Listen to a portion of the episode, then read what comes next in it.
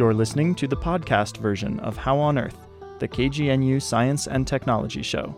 Today is Tuesday, October 18th, 2011. I'm Ted Burnham.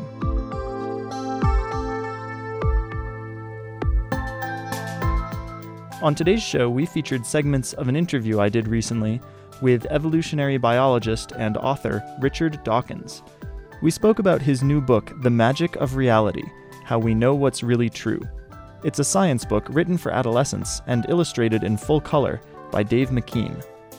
We featured The Magic of Reality as a promotional gift during KGNU's Fall Pledge Drive. Here's an extended version of that interview with author Richard Dawkins. You're known for books like The Selfish Gene and The God Delusion, which are scientific nonfiction written for adults. The Magic of Reality is rather different. It's still nonfiction, but written for an adolescent audience and illustrated quite beautifully by Dave McKean. So I'm curious, how did the idea for this book come about? For many years, I wanted to write a book for children, and this is it, and as you say, illustrated by Dave McKean. It is a book for maybe 10, 11, 12-year-olds, but I like to think, and I've had feedback to suggest, that it can be read by any age. And I like to think that adults will enjoy it as much as young people. Well, I certainly enjoyed it myself. And part of that is because the book covers a wide range of science, ranging from cosmology to biology to physics, sort of a primer on basic science of all kinds. So what's the central message that you're trying to convey with The Magic of Reality? Well, every chapter is different, and every chapter is about a different topic in science, like what is the sun? What is an earthquake? Why do we have night and day, winter and summer? Who was the first person? And so on. And every chapter begins with myths about the topic, like myths about the sun, myths about an earthquake, myths about a rainbow, and then goes into what really is the sun, what really is an earthquake, what really is a rainbow, which is the science, of course. So the main message of the book is science, as you say. The myths are entertaining, I hope. I hope they leaven it a bit. And they are part of the heritage of humanity, so they're important for people to hear them. It's important to understand that myths are very numerous. There are lots of them from all around the world. There's no special privileging of any one myth, such as the Genesis origin myth, and I make that very clear.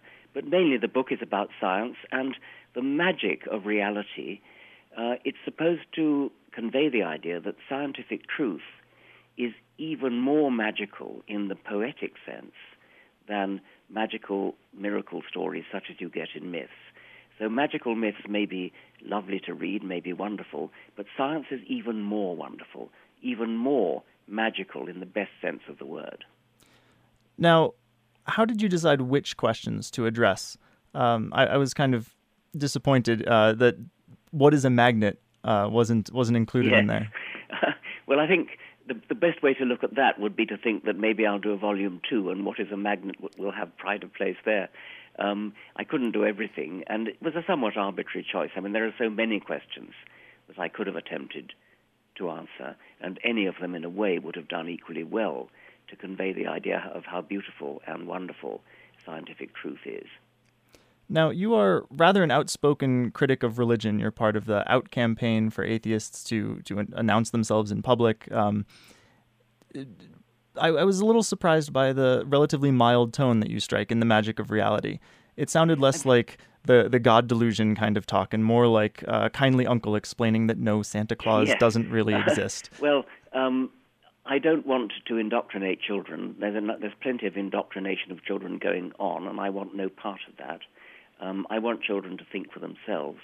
I want to encourage children, young people, to think critically, to weigh up the evidence, to look at all the evidence, to have placed before them the existence of religion and other sorts of myth, but that they should make up their own minds. And so that's why you have detected this slight change of tone since The God Delusion. Now, describe your process for working with the illustrator, Dave McKean. How did you decide how the text and the illustrations would work together? And was there anyone else involved? Because there is a lot of sort of typographic stuff going on with the layout of the text and the illustrations. It was a partnership between Dave McKean and the publishers and me, and the publishers did most of the liaising with the artist. I provided the text, and the publisher sent the text to Dave, and he drew some wonderful pictures to illustrate his reading of the text. And then we went back and forth a bit, suggesting changes and modifications here and there. But pretty much the text came first, and the illustrations came afterwards. And the illustrations are very beautiful. I was just flipping through again the full color copy that we've received at the studio here, and I was marveling at the creative ways that he came up with to depict some of the different scientific notions that you describe in the text of the book. Do you have a favorite illustration? Oh, goodness. So many of them are so lovely. He's especially good at illustrating the myths, as a matter of fact. He uses superb spread of imagination in illustrating myths from all around the world, and somehow managing to capture the spirit of the particular ethnicity of the myth concerned. And then in the science, they're also beautifully done, as you rightly say.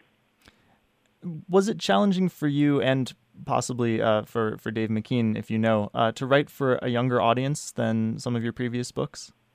Well, I think Dave is quite used to it because most of his books have been for a younger audience. He's known as an illustrator of what are called graphic novels. It was a new experience for me. I don't think it was all that different from writing for adults. I guess I sort of moderated my vocabulary a bit and didn't use quite the spread of words that I'm used to using. But I just constantly kept in mind that I had a young audience. But always, in all my books, I've always had an audience in mind. I've always imagined particular readers looking over my shoulder while I write. And in this case, it automatically took over when I imagined young readers looking over my shoulder. That's interesting. Another thing that I noticed was that there was not a lot of highly technical explanations, you know, not a lot of tables of figures and charts and graphs, but there are some illustrations that do a marvelous job of working as diagrams. You know, I'm thinking particularly of the chapter on earthquakes, and there's this great illustration of the Earth's crust and the magma underneath, and how that shifts the tectonic plates, and the whole cycle of movement there is all depicted beautifully in the illustration, but in the text it's also in simple, natural language. Yes, well, I think it is important to try to convey things as simply as possible. Einstein said everything should be as simple as possible, but no simpler. And I think it is possible to do it without too much mathematics, indeed, in my case, without any mathematics, and without tables and things like that. I use analogies a lot, I use metaphors a lot to try to get across the idea. And I hope I succeeded in the case of the plate tectonics in the earthquake chapter, which you've picked out. Well, I certainly think that you did, and I've had basic science all through high school and some in college, but I feel like I learned a lot from reading the book. I'm so pleased to hear that. One thing that is a little challenging is trying to describe it, and I hope that some of the things we've talked about give our listeners an idea of what the book is like. But it's been talked about as a graphic science book. Is that the sort of new genre that you were trying to hit here? I hadn't heard the phrase, but yes, that sounds very good. I think I got that off your dust jacket, actually. Yeah, the graphic science book. So one of your publicists must have come up with that.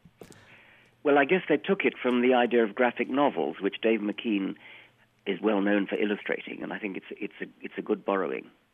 Do you expect the book to be used in a classroom setting? It's not exactly a textbook, but do you think it would be... It's not designed as a textbook, no. But I would be only too pleased if it was used, yes, in that way. Now, you are an evolutionary biologist, and in this book you do write about biology and evolution, but also about many other areas of science, both historical, contemporary fields. Who did you consult to make sure that you were getting things right outside your own areas of expertise? In the field of physics, I consulted Professor Lawrence Krauss of Arizona State University, who is one of the most distinguished physicists in the world, and he was very generous in giving of his time to read the whole of the text, and that was extremely helpful. But I also consulted school teachers of science, school teachers of physics, school teachers of chemistry and of biology, who are experienced with getting the stuff across to young audiences.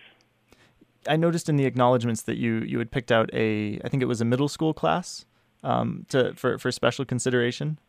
Yes, there were two schools. I think we don't quite have the same terminology in Britain, but I think one of them, yes, you would call a middle school, and one of them you might call a junior school. And can you tell us anything about the feedback that they gave you? The very young children seemed to enjoy it a lot. They were helped by their teacher. They didn't read it to themselves. They had the teacher kind of guide them through it, and they wrote down the things that particularly that caught their fancy, and they were very varied, the things that caught their fancy, and they led me to make some changes. And the older children, I didn't get specific feedback from them. It all came back via the teacher. Can you give any examples of things that you modified based on that? Well, I mean, one utterly trivial example is that I used the example of a soccer ball to apply to the sun, and then I invited the children to place the soccer ball in the middle of a field and then walk an appropriate number of paces away from the soccer ball to place, say, a pin to represent the planet Mercury, and then another number of paces to place Venus, and then Earth, and then the Moon, and so on, and then Jupiter, which was, I think, a ping-pong ball. But the children in Britain didn't like the word soccer, because in Britain, soccer is football. They use the word football for soccer, and whereas in America, you use the word football for the oval-shaped ball, which is used in American football. So I had to change it. I can't remember what I changed it to, but I tried to make it fit both British and American usage. Oh, that's interesting. I think that's a direct result of feedback from these British children. Yeah, I think the version of the book that I was reading over the summer was still had the soccer ball representation in it. So, oh, did it? Yeah, I'm actually not sure what the new book. Maybe it's different in the British edition. Yes. Oh, that could be. I can't remember. So one of the things that I like most about The Magic of Reality as a whole was that as a narrator, you are never afraid to admit that there are things science doesn't know yet, and it almost seems like you take delight in saying we don't know. So why is that? I think that's terribly important, because you really don't want to give the impression that science is complacent or arrogant or thinks it knows everything. There's an enormous amount that science doesn't yet know. And that's the beauty of science, that we know when we don't know, but we also know when we do know. And so it is very important. I also, by the way, know when I don't know, but other scientists do, because there are some things that I find quite hard to understand. As a biologist, I'm not that good at understanding some of the further reaches of modern physics, quantum theory and things. And I don't think it does any harm to say, well, I don't really understand this, but my physicist friends tell me that. So what's next for you? You mentioned earlier that you'd maybe like to write more books for young people. Do you have specific ideas? I don't have specific ideas, but your opening remarks prompt me to think perhaps I should do another volume along rather the same lines. Things like what is a magnet, and maybe a bit more about evolution. Perhaps I could do, since there are only, I think, 2 chapters on evolution in this book, I could, I suppose, do a whole book on evolution for children. I suppose one of the things that's so wonderful about science is there are new topics coming up all the time. New topics coming up all the time, and that's going to go on. It's a very exciting time for science. The early part of the 21st century is a very rich time for enjoying science, to appreciating science, and of course doing science. But you don't have to do it in order to appreciate it and understand it, any more than you need to be able to play a musical instrument in order to appreciate and love music. Well put. Now, is there anything else you'd like to add about The Magic of Reality or about anything else that we've talked about? Well, I would like to stress again that it is a science book. It's not a polemical book. It's not a book that's going to threaten any child's beliefs or the beliefs of their parents. parents, it encourages children to think for themselves, and it also tells them what we know about science and also what we don't know, and encourages open-mindedness and a desire to seek further knowledge. Well, Richard Dawkins, it's been a pleasure talking to you. Thank you for taking time to speak with us. It's been a pleasure. Thank you very much. Thank you. Now, if I could just ask you one more question. Yes. I do want to challenge you a little bit on this notion that it's not going to challenge any young person's religious beliefs. Okay. Are we still recording? Well, at the moment, yes, but I'm happy. That's fine. I don't mind that. Okay. Okay. I was looking at your interview recently with Bill O'Reilly, where he was clearly very upset, and I think that people like him do have a fundamentalist sort of belief that their religion is the literal truth of the world, and should it is a failure of science to not reflect their religion in a way. So I'm wondering if it's really true that this book wouldn't challenge any, because I think it does. It does encourage people to think for themselves. Absolutely not. I haven't actually seen that Bill O'Reilly interview, so I don't know how much it was edited. But of course, my book challenges fundamentalist views. If there is somebody, I'm not so sure about Bill O'Reilly himself. I suspect he may put on an act for the benefit of his listenership, but. If there's anybody out there who believes that the world is only 6,000 years old, if there's anybody out there who doesn't believe that we're cousins of chimpanzees and monkeys and aardvarks and camels, then most definitely my book challenges that. No question about it. But it doesn't challenge, and I would agree with you, that it doesn't challenge people's ability to participate in a religious tradition. No, that's right. It wouldn't challenge somebody who wished to believe in some sort of God. It would certainly challenge anybody who lets their religion interfere with science. And of course, creationists and so-called intelligent design creationists do exactly that. They challenge science. And my book will certainly challenge anybody who challenges science.